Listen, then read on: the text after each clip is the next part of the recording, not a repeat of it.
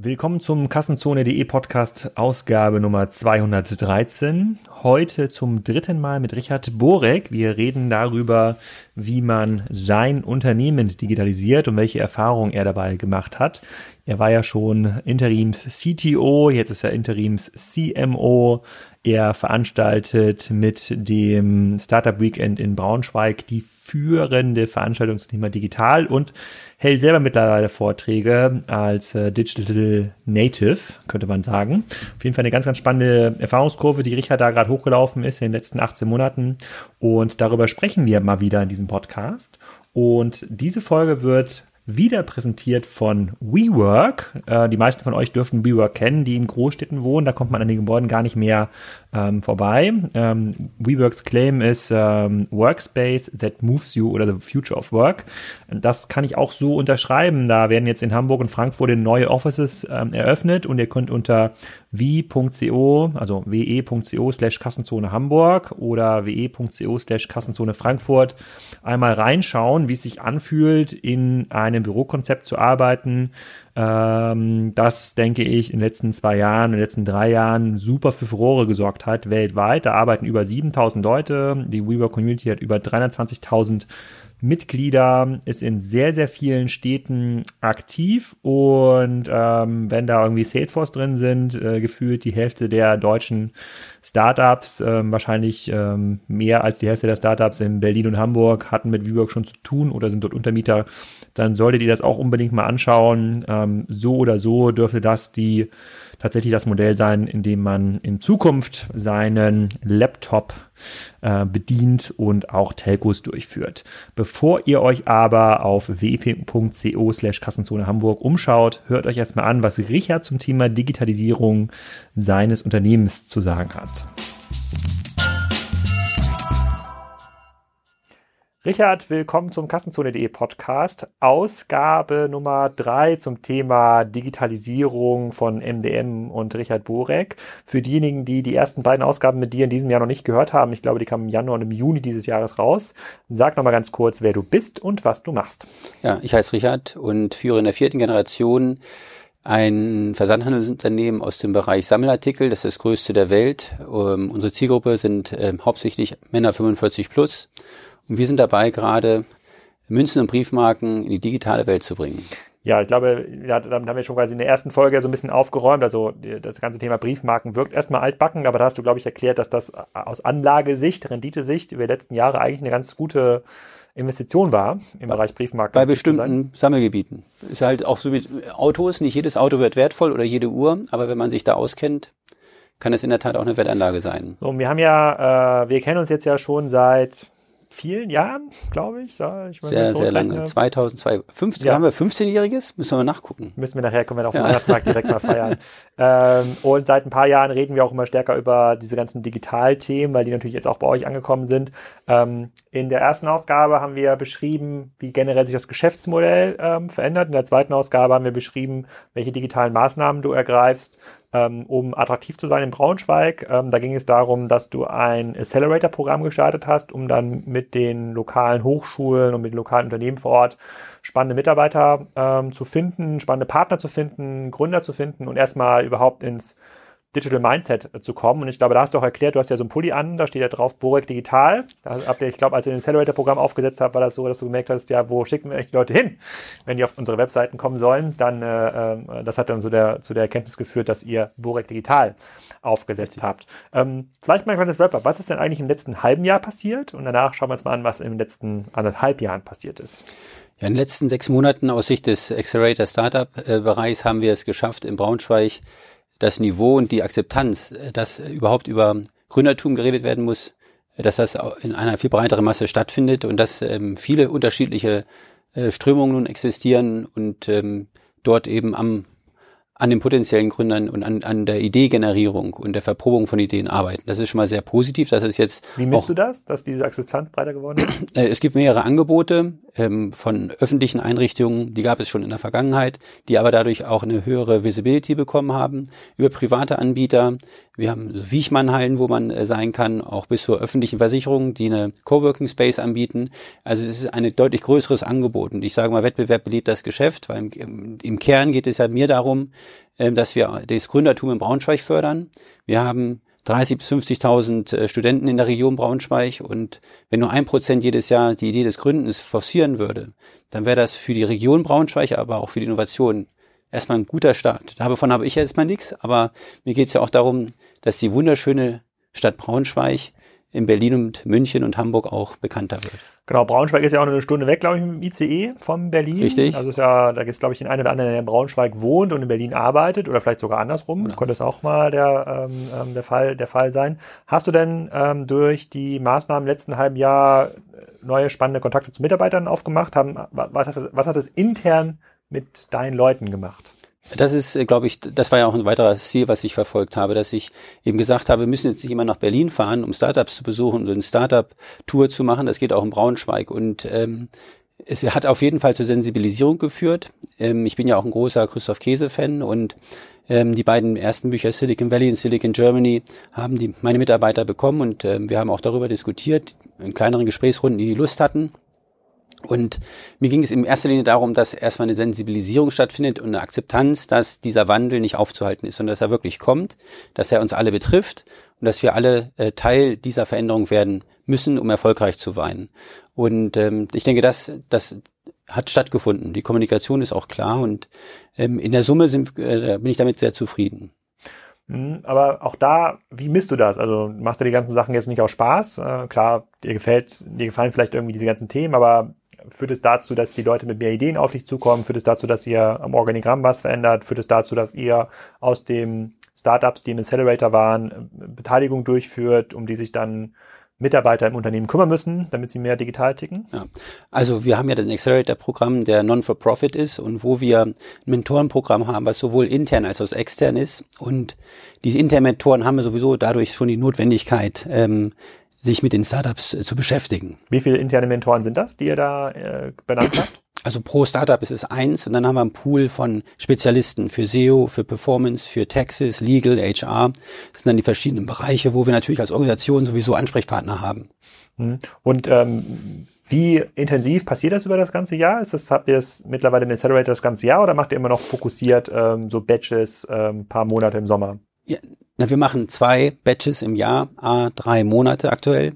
Und ähm, der nächste Batch startet ähm, am Ende Januar. Und ähm, wie viel ist das jetzt? Der vierte. Der vierte schon. Und die Bewerberquote ist die gestiegen über die letzten drei Maßnahmen? Ich glaube, als wir im Juni gesprochen hatten, war das noch nicht so klar, wie sich wieder. Nein, ist gut. Also wird immer, ich, also erstmal wird die Qualität der Angebote immer besser.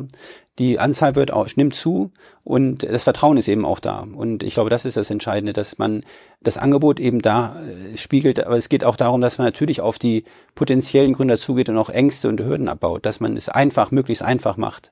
Und das ist ja das Ziel, eben das Gründertum nach vorne zu bringen. Inwieweit ich mich jetzt beteiligt habe, ich habe mich an keinen Startups der ähm, ähm, Accelerators oder auch der Startup Weekends, die wir machen, bis jetzt beteiligt. Einfach weil ich erstmal abwarten wollte und erstmal sehen wollte, was da kommt und wie sich das entwickelt. Wir haben jetzt einen Co-Founder und Co-CEO-Konzept äh, gerade in Umsetzung und äh, startet quasi wie wir speaken, auf neu halb Englisch gesagt, wo wir eben ähm, tatsächlich die Partnerschaften dann eingehen wollen und ähm, im Pre-Seed-Bereich quasi ähm, mit den Start der Ideen in die Umsetzung beginnen wollen. Kannst du das Konzept mal genau beschreiben, das Co-Founder-Konzept? Ähm, das ist recht einfach. Äh, Stammkapital für eine GmbH muss 25.000 sein und ähm, die zwei Co-Founder, am liebsten ein ITler und ein Vertriebler, geben einen kleinen Teil und ich gebe den größten. Was heißt das? Das hängt von den Themen und den Zahlen ab. Ähm, aber ich dann könnte mir durchaus vorstellen, dass ich 20 bis 22.000 Euro gebe und die anderen beiden teilen sich den Rest. Ähm, und mit dem Geld können sie dann die nächsten sechs Monate oder wie lange sie eben haushalten müssen, an ihrer Idee arbeiten und verproben. Gleichzeitig teilen wir uns äh, die Anteile 50-50. Ich stehe als Mentor zur Verfügung, neben der Organisation an sich. Wir haben die Kompetenz mit CTO, mit Vertriebsleuten im Online-Bereich und auch äh, und meinem Netzwerk, um eben Kontakte zu bringen.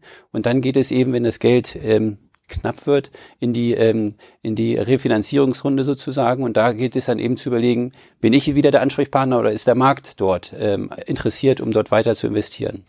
Mit 25.000 Euro in Braunschweig, das, da hat man sicherlich Jahre Zeit, um das, äh, um das zu vertesten. Was sind das denn für Ideen? Müssen das Dinge sein rund um das Thema Sammeln, Münzen, Briefmarken? Ich bin da eigentlich recht offen. Es geht, äh, wenn mich, ich sage immer, wenn ich mich zu stark einschränke, dann ähm, kann ich da äh, wird wahrscheinlich der Funnel relativ klein. Aber gleichzeitig ist es sicherlich schwer, dass ich einen Beitrag leiste zu Themen, die im Bereich ähm, bei, äh, ja, Bioscience oder so unterwegs sind. Da habe ich nun keine Kompetenz. Es sollten schon Themen sein, wo ich persönlich auch einen Mehrwert zu bringen kann als wir vor zwei Jahren so zum ersten Mal zusammensaßen und ähm, das konkreter besprochen haben, wie man diese digitalen Herausforderungen äh, lösen kann. Und da gab es ja dann so die ersten Ideen rund um so einen Accelerator und auch ein paar andere Dinge, die wir, glaube ich, besprochen haben. Ähm, da war das noch relativ weit weg. Jetzt bist du in Braunschweig, soweit ich es wahrnehmen kann, sicherlich einer der führenden digitalen Köpfe oder vertrittst zumindest ähm, das Muster des modernen äh, digitalen Kaufmanns. Ähm, hat sich dadurch für dich was geändert? Bist du auf irgendwelchen Vorträgen, wo du über die Digitalisierungserfolge von Borek berichten musst? Also ich würde sagen, darf. Und ich sehe es weiterhin als ähm, Ehre an und auch als Aufgabe, dass alle, die so ein bisschen die Kompetenz haben, die anderen ermutigen, diesen Schritt auch zu gehen, dass man sich damit beschäftigt, dass man das nicht wegdelegiert, sondern sich selber darum kümmert. Und ähm, ja, und wenn du auf so einer Veranstaltung bist, du bist ja, das ist ja da der Raum ähm, Hannover, Wolfsburg, also das viel Automobilbau, viel Versicherung. Wenn du auf so einer Veranstaltung redest, wie, wie weit oder sagen wir mal so, wie groß ist der Abstand in der digitalen Denke, die jetzt Borek vertritt, also dein Unternehmen und du, zu den Unternehmen, die vielleicht jetzt erst damit anfangen? Also hast du das Gefühl, die holen langsam nach oder gibt es auch immer noch die Diskussion, die wir vor zwei, drei Jahren hatten, dass man schon jemand, der technischen Sachverstand hat, auch in der Geschäftsleitung braucht. Also ich glaube grundsätzlich ähm, ist natürlich äh, das Gefühl ist immer zu wem, äh, wenn man zwei Positionen hat, ist es äh, schwierig zu definieren, der Abstand wofür. Und wir vergleichen uns auch, und das muss ich auch tun, zu, der, zu digitalen Unternehmen. Und da sind wir sicherlich vor den anderen, aber die anderen bewegen sich auch. Die B2B-Industrie, die Auto zu, äh, Automobilzuliefererindustrie, die sind ganz gut unterwegs. Aber in der Tat, die Frage ist die Geschwindigkeit der Entwicklung. Und die digitalen Unternehmen entwickeln sich halt an einer deutlich schnelleren Geschwindigkeit. Das heißt, obwohl vielleicht der Abstand zwischen meinem Unternehmen und den anderen nicht so groß ist, wird er doch immer größer zu den neuen digitalen Unternehmen. Und das, denke ich, ist die größte Herausforderung, die wir äh, zu meistern haben. Und in der Tat, die kaufmännische Leitung oder die Geschäftsleitung ähm, ohne einen CTO ähm, die Diskussion gibt es noch. Ich hatte ja selber mal gesagt, oder du hattest die These aufgestellt, ein CEO sollte auch mal CTO gewesen sein. Das kann ich auch bestätigen, das habe ich ja auch gemacht. Ähm, gleichzeitig kann ich aber auch sagen, ein ähm, CEO ist kein guter CTO, aber äh, es hat mir auf jeden Fall geholfen, die äh, Herausforderungen des Bereichs besser zu verstehen und dann eben für den CTO ein, äh, ein Gesprächspartner auf einem anderen Level zu sein, weil man sich intensiver mit den Themen beschäftigt hat. Ähm, und da, glaube ich, ist die größte Herausforderung weiterhin, dass das Thema CTO auf Geschäftsleitungsebene noch nicht erkannt wird. Und ich glaube, der Hauptgrund ist, dass der Wertbeitrag sich gar nicht so richtig vorgestellt werden kann, der da eigentlich geleistet wird. Diesen Wertbeitrag drücken wir immer damit aus, in den Dingen, die wir mit Spriker auch publizieren, ähm, indem wir sagen, naja, bisher war der, war die IT immer ein Cost-Center, die hingen quasi irgendwo im Keller, sozusagen naiv gesagt, muss irgendwie das SAP-System pflegen, damit es irgendwie läuft, da ist irgendwie HR angebunden, Finance angebunden, in der Regel noch irgendwelche Procurement-Systeme und äh, die hat so eine Schiedsrichterrolle, also die kann nie die kann nie gewinnen, nur wenn sie einen schlechten Job macht, fällt es irgendwie auf und alle sind, alle sind genervt. In der digitalen Welt, äh, schreiben wir es dann, dreht sich das so um. Die IT wird einer der treibenden Faktoren des Businesses, mindestens so wichtig wie andere Bereiche, wie Marketing, Vertrieb, Produktion, wenn nicht sogar wichtiger, weil es geht um besser verkaufen, statt bessere Produkte zu verkaufen. Ähm, wie weit würdest du das jetzt nach den letzten zwei intensiven Digitalisierungsjahren stützen oder relativieren? Ja, 100 Prozent unterstütze ich das.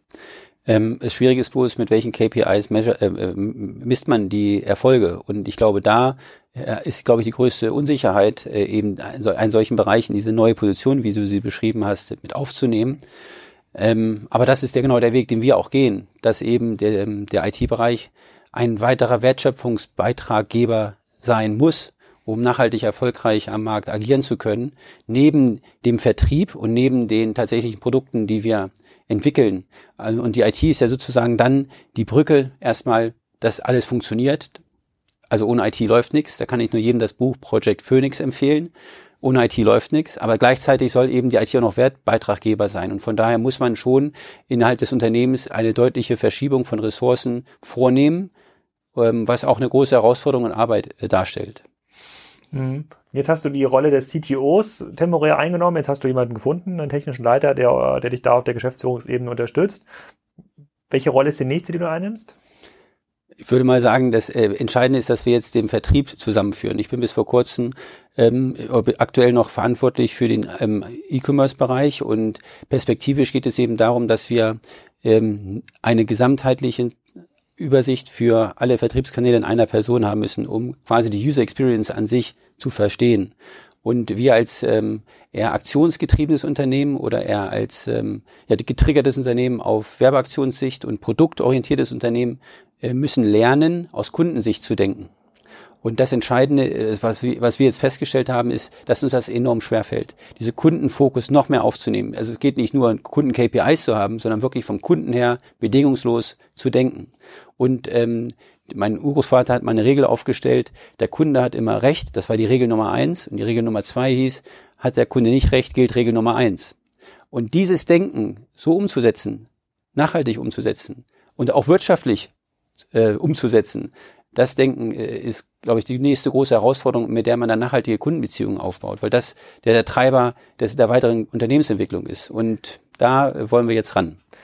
Hm, ähm, kannst du vielleicht nochmal kurz recappen, was denn eure Vertriebskanäle sind? Wenn E-Commerce, ist E-Commerce schon der wichtigste Kanal oder ist es dann noch ähm, als klassisches Handelsunternehmen dann noch die Wurfsendung, die jetzt über neue Münzen äh, informiert? Also wir äh, sind klassisch aufgeteilt auf eine Neukundengewinnung und eine Bestandskundenwerbung und in der Neukundengewinnung ist E-Commerce der wirklich stärkste Kanal bereits jetzt und im Bestandskundenmarketing ähm, ist E-Commerce ähm, das muss man immer abwägen vom Wertbeitrag demnächst gleichwertig zu den Printkanälen. Das sieht ein bisschen langsamer nach, weil ähm, im absoluten Wert versus der prozentualen Werte die äh, Kundenbindung dann im Printbereich dann doch noch ein bisschen stärker ist. Also zwar nimmt die, ähm, die, die Responsraten nehmen im Print immer mehr ab. Das heißt, man muss besser selektieren, die Mengen gehen zurück, aber die Kunden, die man dort anspricht und äh, mit denen man eine Kundenbeziehung aufbaut, sind nachhaltiger.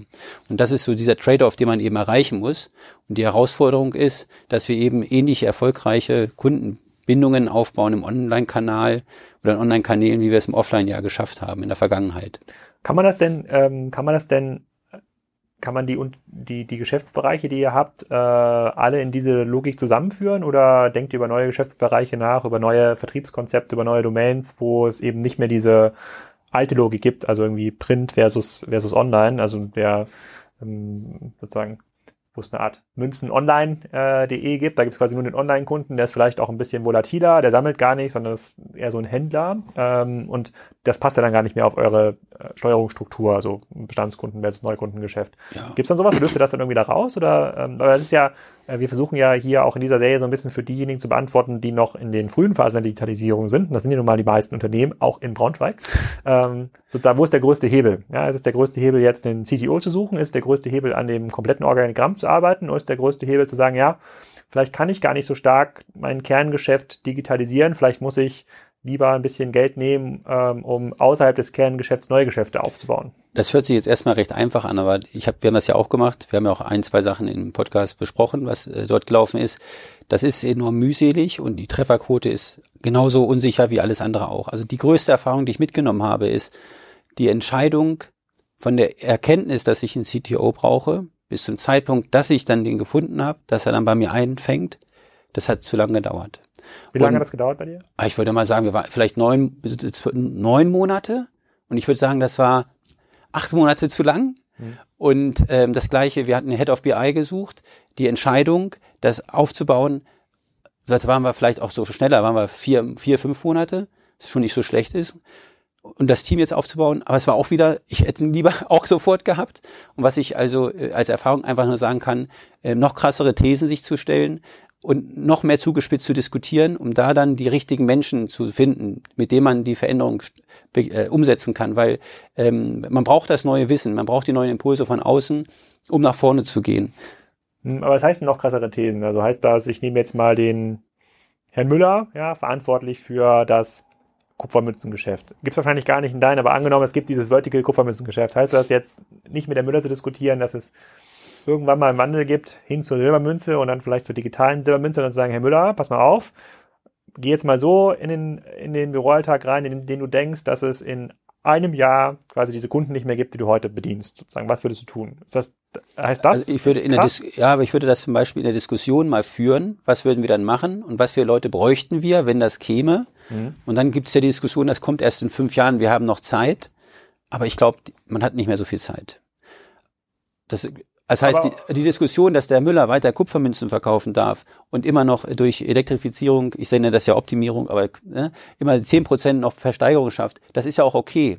Die Frage, wir wissen auch nicht, wie lange das gut geht. Es kann vielleicht auch für immer gut gehen. Aber es gibt neue Themen, die dazu führen können, dass man vielleicht dann doch mal disrupted wird. Und um da eben besser, breiter aufgestellt zu sein, um besser abgefedert zu sein, brauchst du dieses andere Know-how. Und ich würde eben nicht darüber in die Geschäftsleitung sagen, es könnte irgendwann mal kommen und man fängt klein an, sondern wenn man sagt, es wird kommen, dann muss man doch schon äh, den großen Schritt gehen. Und dann ähm, hilft es eigentlich immer am besten, wirklich einen guten, gute Person einzustellen, die eben die neue Kompetenz mitbringt. Wobei das ja nicht so einfach ist. Wie reagiert denn da der Herr Müller? Die gibt es sicherlich in euren Unternehmen. Der heißt vielleicht nicht Herr Müller, aber wie reagiert denn dann Herr Müller darauf, wenn du so diskutierst? Weil er hat die letzten 20 Jahre eine andere Diskussion aber erhalten. Ich, aber da, das, genau, das ist dann die eigentliche Führungsaufgabe. Ähm, du nennst das der CEOs, ich nenne das der Geschäftsführung, ähm, dass man genau sich da Zeit für nimmt und das mitteilt und das Verständnis aufbaut, dass wir eben jetzt anders arbeiten müssen, aber weiterhin erfolgreich sein wollen und auch zusammen erfolgreich sein wollen. Weil das sind ja weiterhin die Kupfermünzen, wie du sie beschreibst, müssen es ja auch weiterhin geben. Weil ohne die haben wir ja kein Geschäft. Und in dem Zusammenhang, glaube ich, ist es relevant äh, und ganz wichtig, äh, über Prozesse zu reden und über Arten und Weisen, wie man zusammenarbeitet, zu reden. Und das ist ein recht großer Veränderungsprozess, der sehr viel Zeit mit sich bringt und ähm, Aufmerksamkeit benötigt. Also nicht nur die Notwendigkeit für Digitalisierung in den Köpfen zu ähm, verankern, sondern auch zu sagen, wir müssen anders zusammenarbeiten. Du redest über Verticals, ich würde sagen interdisziplinäre Teams, den Müller vielleicht näher an den Vertrieb zu setzen, der vorher sehr weit weg gesessen hat, um dort äh, schnellere Iterationen von Produktentwicklungen nicht im technologischen Bereich, wie du sie immer nennst, sondern im Münzbereich zu erreichen, um noch näher am Kunden zu sein. Und an dem, solange der Müller Teil dieser Veränderungsprozesse ist, wird er auch das mitgehen. Also die Erfahrung haben wir gemacht weil die Erfahrung, die man vom Markt hört, ist, dass den meisten Leuten geht's zu schnell. Weil die Dinge, die du, Herr Müller, gestern gesagt hast, oder gestern im Sinne von vor einem halben Jahr, ja, Kupfermünzen gibt's nicht mehr, jetzt gibt's Silbermünzen, musst du vielleicht heute zurücknehmen und sagen, sorry, haben wir falsch gedacht. Es geht gar nicht Richtung Silbermünze, es geht Richtung Goldmünze. Ja, ja. oder es geht Richtung komplett digitale Münze. Du brauchst jetzt ja eine App, in der du nur so tust, als hältst du Kupfermünzen, da kann man viel mehr Geld mit verdienen. Und diese Art der Veränderung, weil sie so schnell passiert, lässt sich nicht mehr kommunikativ managen. Ja? Und das, das ist ja zumindest, was wir am Markt so ein bisschen mithören, dass es für viele Geschäftsführer, auch die sich Zeit nehmen, das ganz, ganz schwer ist, das nachzuziehen in der Organisation. Also das ist quasi der Wandel des Wandels. Ja, aber da, genau da, äh, ich habe auch mal gedacht, mhm. wenn man sich das Chart von Amazon anguckt und so die, die neuen digitalen Unternehmen, Direct Reports, das sind ja, das sind ja 20 oder 30 an Jeff Bezos dran. Das ist ja total krass. Und wir reden über Hierarchien. Und die müssen wir abschaffen. Und dann muss man sich mal in der Geschäftsleitung überlegen, gibt es da eine Hierarchie innerhalb der Geschäftsleitung? Weil die Geschäftsleitung ist das Team Null. Das ist, die Geschäftsleitung lebt vor, wie die Firma ist. Und wenn die Geschäftsleitung nicht agil entscheidet, wenn die Geschäftsleitung keine schnellen Entwicklungs- und Entscheidungszyklen hat, wenn die Geschäftsleitung nicht transparent ist, wenn die, dann wird es auch im Unternehmen schwierig sein, diesen Wandel voranzutreiben. Und äh, das war eine wichtige Erkenntnis, dass wir als Geschäftsleitung Vorbildscharakter haben. Und wenn das, was wir von den Mitarbeitern erwarten, müssen wir selber auch leisten. Und ähm, das zweite Thema ist, dass wir diese großen langen Sitzungen abgeschafft haben, Reporting-Sitzungen und sechs und vier, acht Stunden Sitzungen, sondern wir sind eher dabei, eben in so, in, eher über Dailies und Weeklies zu arbeiten, was außerhalb der IT heute noch eine Besonderheit zum Teil darstellt. Ne, innerhalb der IT agiles Arbeiten, das ist ja schon Standard, aber wir versuchen, sind eben, wir versuchen das nicht nur, wir machen das ja ähm, im Bereich des Vertriebs, im Bereich der Produktentwicklung. Darüber hinaus haben wir ein ähm, Team hierarchieübergreifend von den wichtigsten Kernfakultäten äh, bei uns, wo man sich einmal die Woche austauscht über ein OKR-Set. Wir haben Objectives und Key Results jetzt ähm, für uns erkannt als Steuerungsgröße, um sowohl Feedback von äh, äh Top äh, Bottom-up als auch Top-down mit aufzunehmen, um daraus eben auch Transparenz zu schaffen. Und ähm, ich finde das total hilfreich. Das ist ein Weekly von 25 Personen. Innerhalb von einer Viertelstunde daten sich 25 Personen über die wichtigsten Projekte ab. Das wird aufgenommen über ein iPhone. Und die Leute, die nicht dabei sind, können das dann sofort nach der Sitzung auch anhören, internes Podcast sozusagen. Und jeder ist up to date. Und ich glaube, das ist ganz wichtig, dass es eben öffentlicher gemacht wird, dass das für jeden Mitarbeiter, nicht nur für eine kleine Gruppe, transparent gemacht wird, woran gerade gearbeitet wird. Und dass eben jeder weiß, wenn irgendwo es dann hakt und tatsächlich dann Kupfermünzen out sind, dass das aber auch gleich die ganze Firma weiß und nicht über den Flurfunk über zwei Monate irgendein neues Thema hochkommt und alle denken, oh, jetzt gibt's keine Kupfermünzen mehr, wir sind aus dem Markt und äh, der gute Hinweis, dass die Goldmünzen viel besser laufen, dann irgendwie äh, auf dem Flurfunk äh, verstummte. Und von daher muss man eigentlich Treiber dieser neuen Form der Kommunikation des Austausches werden. Okay. Vielleicht noch eine Ergänzung. Ja. Wir planen jetzt unsere Weeklies auf Geschäftsleitungsebene auch öffentlich zu machen. Kann jeder dazukommen. Das ist eine Viertelstunde. Also äh, und das ist, glaube ich, dieser kulturelle Wandel, den man auch ähm, mit aufnehmen muss. Wie nehmen das denn deine Geschäftsführerkollegen auf? Also es sind, wir tragen das ja gemeinsam. Es sind Erkenntnisse, die wir zusammen, also durch erfahren und merken, das ist notwendig, um weiterzukommen. Und ähm, im Endeffekt haben wir ja alle das Ziel, dass, wir sind ja auch nicht unehrgeizig, wir wollen ja gewinnen. Und ähm, ich glaube, das hilft, dass man eben, und das, ich habe mir sehr viel Zeit genommen innerhalb der Geschäftsleitung, dass wir ähm, Fragen besprochen haben, dass wir auch externe Gesprächspartner eingeladen haben, um eben uns abzuklopfen, dass wir wirklich auch gelevelt sind. Und das ist, ein, das ist immer wieder ein neues Thema, dass es äh, wichtig ist, dass innerhalb der Geschäftsleitung der Austausch passt und dass dort eben eigentlich kein Blatt zwischen die äh, verschiedenen Personen gelegt werden kann. Auf dem Weg, den du bisher beschritten bist, ob das jetzt anderthalb Jahre oder zwei Jahre, äh, äh kann ich, konnte ich jetzt gar nicht genau sagen, weil wir damit angefangen haben. Wie, also, es ist immer schwierig, so das in der Skala zu bestimmen, der Digitalisierung, weil die wächst ja nach vorne hin. Sozusagen die, vor zwei Jahren war Skala 1 bis 10, jetzt gibt es schon 15 Stufen. So, wie viele Stufen bist du denn vorangekommen? Von einem Unternehmen, was noch nicht sehr digital war, also IT als Cost-Center, sozusagen sehr produktgetrieben, sehr ähm, niedrigfrequentige Updates, ähm, sehr geschlossene Organisationskultur hinzu jetzt einem deutlich offeneren Setup mit äh, IT jetzt auch in der Geschäftsführung verankert. Äh, ich glaube, das ich glaube, das Wichtigste ist, dass wir, also wir sind ja im Prozess und das, was ich auch den Mitarbeitern sage, ist, dass es ein Prozess ist. Wir haben jetzt interdisziplinäre Teams als Beschleuniger in Bereichen definiert, wo wir ähm, gemerkt haben, da sind wir zu langsam. Und das funktioniert gerade. Wir, schärfen noch nach. Aber ob das in einem Jahr noch die Lösung ist, weiß ich nicht. Also das heißt, wir müssen als Organisation eben flexibel bleiben und ähm, das eben auch öffentlich machen, dass das ein äh, neues, äh, ein neues Null gibt. Und das neue Null ist eben, wir sind in konstanter Bewegung. Und ein Organigramm ist nicht für fünf Jahre, sondern es, wenn der Markt es verlangt, müssen wir es anpassen. Und das muss eben, ich finde das Wort agil total abgedroschen, aber es muss zeitnah passieren, ne, damit wir entsprechend am Ende dem, dem Markt, unseren Kunden, deren Wünschen gerecht werden können. Auf einer Skala, das zu beschreiben, ach, ähm, also wir sind nach vorne gekommen. Wir haben, glaube ich, große Schritte gemacht. Aber das Schlimme ist, die Skala, wie war, du hast ja von eins bis zehn gemacht, jetzt sind wir vielleicht sogar, wir, wir fühlen uns bei einer fünf, aber jetzt ist die neue, der Sollwert nicht mehr zehn, sondern 100 so ein bisschen, um das ja. gemein zu machen. Und ich, ähm, ist ja unser Jahresauslanggespräch so ein bisschen. Ja, ähm, sehr, sehr weihnachtlich. Und ähm, für mich ist das dann eigentlich jedes Jahr, wenn ich am 24. Dezember mit meiner Familie in der Kirche bin, Kindergottesdienst, meistens überfüllt, sitzen wir noch auf dem Flur irgendwo. Ähm, dann geht so das Jahr immer mal mehr vorbei. Und da werden auf Budgetsicht die Uhren immer wieder auf Null gestellt.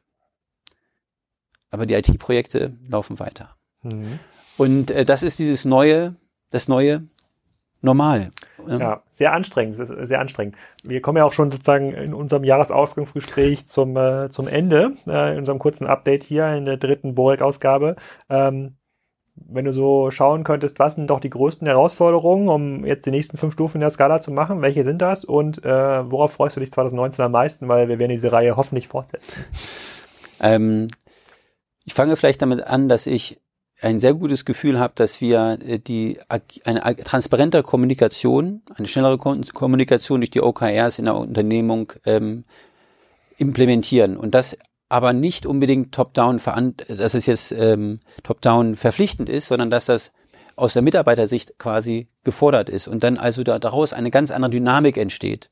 Diese Dynamik auch versteht, dass man ein Konzept hat, was nachgeschärft wird und Regeln haben, die überprüft werden können, erneuert werden können. Und darauf freue ich mich, weil ähm, ich merke, dass wir in der Organisation eine unglaubliche Aufbruchstimmung haben auf dieses Neue. Und das stimmt mich sehr positiv und ähm, gibt mir Mut, dass wir auf einem guten Weg sind, ohne jetzt zu wissen, ob wir Punkt äh, Platz fünf, zehn oder eins haben, weil das ist am Ende egal. Mir ist wichtig, dass unsere Kunden mit uns zufrieden sind.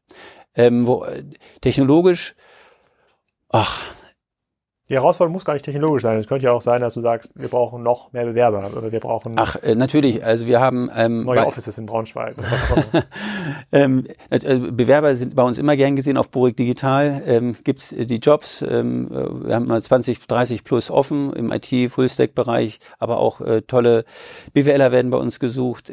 Die größte Herausforderung wird sein, noch näher an den Kunden zu kommen, den Kunden noch besser zu verstehen und noch Kunden individueller zu kommunizieren. Und dass das eben nicht nur Phrasen sind, sondern sondern dass das wirklich geleistet wird und dass wir das eben mit Hilfe von IT und Technologie pragmatisch verproben, um nicht irgendwie so eine große Lösung zu kaufen, sondern sich in Etappen an den für den Kunden besten Weg heranzutesten, der in der Kundenkommunikation, in der Kundenbeziehung mit uns den besten Mehrwert für beide Seiten darstellt. Ich habe noch eine allerletzte Frage. Du machst ja jetzt, du bist ja quasi vorbildlicher sozusagen digitalisierender Unternehmer und bist ja auch für nichts zu schade, trägst ja auch sozusagen jetzt, äh, mit Stolz Borik Digital auf dem Pullover hier äh, durch die Gegend, kommunizierst offen, nimmst, lässt Leute teilhaben, Dinge, die für viele andere Unternehmen ähm, glaube ich, schwer umzusetzen sind, insbesondere wenn vielleicht gar nicht der Unternehmer an der Spitze sitzt, sondern ein angestellter Manager. Ähm, Gibt es irgendein Aha-Erlebnis in den letzten anderthalb Jahren, wo du gesagt hast, da hätte ich das mal früher gemacht, das ist total cool oder boah, hier ist es, hier ist das quasi nochmal als Boomerang zurückgekommen, hätte ich das mal lieber nicht gesagt? Gibt es solche Aha-Momente jetzt in dieser Reise? Also es ist einfach nur, dass ähm, dieser Digitalisierungsprozess, dieser Prozess, äh, den wir, wo mich so ein bisschen begleitet, ist der ist schon sehr zeitintensiv, weil er viele Sackgassen beinhaltet äh, weil wenn du Gesprächspartner oder Coach, die machen wir ja nicht alleine, ich mache das ja nicht alleine, ich suche Gesprächspartner und Coaches, die uns dann auch begleiten in dem Prozess bei der Mitarbeiterkommunikation, Workshops. Du musst halt die richtigen Leute finden und das ist sehr intensiv. Das ist ja quasi nochmal, wie wenn man Mitarbeiter sucht, Bewerbungsgespräche, aber nochmal eine Stufe intensiver, weil du den Prozess ja auch managen musst. Du musst also Feedback von dem Coach einholen, du musst vorbereiten für die nächsten Sitzungen, du willst, das ist ja das wichtigste Projekt. Und wenn du daneben auch nochmal halt was wir auch sonst im Privaten immer sagen, wenn du schon an 100 Prozent dann bist und das immer on top kommt, dann ist es halt schwierig, die Leistung, den Output zu bekommen, den man braucht. Wenn man sich leisten kann, das wäre dann also das Aha-Erlebnis, sich primär nur um diesen Prozess zu kümmern, wie man ihn steuert und kommuniziert, dann ähm, hat das noch eine deutlich größere Hebelwirkung, weil je mehr Zeit man in diesen Prozess investiert, in der Kommunikation, im Verständnis, in der Zeit, mit der Firma, an der Firma zu arbeiten, aber auch äh, eben mit den Mitarbeitern, desto größer ist der Hebel dort. Das wäre so aber das ist so ein No-Brainer-Spruch eigentlich. Weiß es, ich nicht. Es also heißt ja, du, heißt, du sagst im Grunde genommen, du brauchst mehr, willst mehr Zeit damit verbringen, intern die Leute mitzunehmen und zu kommunizieren. Das ist erstmal sehr gut. Genau. Und dass man eben das nicht sagt, das macht jetzt HR, sondern man muss das, man muss die mitnehmen, man muss es zusammen machen, aber man ja. muss weiterhin treibende Kraft des Prozesses sein. Man muss seine Ansprüche da reinsetzen und die müssen sehr hoch sein. Ja. Und äh, weil sonst, äh, man darf mit dem, gut ist nicht gut genug. Vielleicht ist ja Stufe 100, guck mal, jetzt machst du ja, du öffnest dann die, äh, die Führungs, äh, die Führungsmeetings, die Führungsupdates, äh, die Weeklies. Ähm, da können dann externe teilnehmen. Vielleicht ist der Stufe 100, dass du sie öffentlich machst. Also in Braunschweig, YouTube, McDonald's, nee, bei YouTube. YouTube. Bei YouTube ja. Ah. ja, muss man mal ein bisschen drüber Ach, nachdenken. Mann. Ja, das ist aber, aber auch, das würde ich mir schon, da würde mir sogar eine Digitalisierung, das würde mir schon schwer fallen. Ja, wir müssen ja nicht ganz verrückt werden. Aber ich sage mal ganz ehrlich, äh, lass uns daraus ein MVP entwickeln. Ja. Und dann berichte ich beim nächsten Mal, wie es gelaufen ist. Sehr gut, das sind sehr gute Schlussworte. Richard, vielen Dank. Gute Rückreise nach äh, Braunschweig. Vielleicht gibt es den einen oder anderen Glühwein noch. In der Jawohl, Alex, ciao. ciao. Ich hoffe, das hat Spaß gemacht, auch wenn es nur eine sehr kurze Ausgabe war dieses Mal. Ihr könnt das wieder nachlesen, was Richard gesagt hat, ähm, auf kassenzone.de. Da findet ihr auch die Transkription statt in zwei bis drei Wochen, nachdem dieser Podcast veröffentlicht wurde. Und vergesst nicht, bei unserem Sponsor vorbeizuschauen, we.co slash Kassenzone Hamburg. Ihr fragt euch jetzt, wer war das nochmal? WeWork. heißt das Unternehmen. Und auch der nächste Podcast ist schon im Kasten und den habe ich aufgenommen mit dem Projektleiter für das ganze Thema Personalisierung von About You. Der ist da gar nicht mehr Projektleiter, der arbeitet jetzt bei eTribes, der Stefan Tobel. Und der kann eine ganze Menge dazu erzählen, wie Personalisierung in Online-Shops wirklich funktioniert, was man dafür machen muss und warum die meisten an den Personalisierungskonzepten Stufe 1.0 eigentlich scheitern.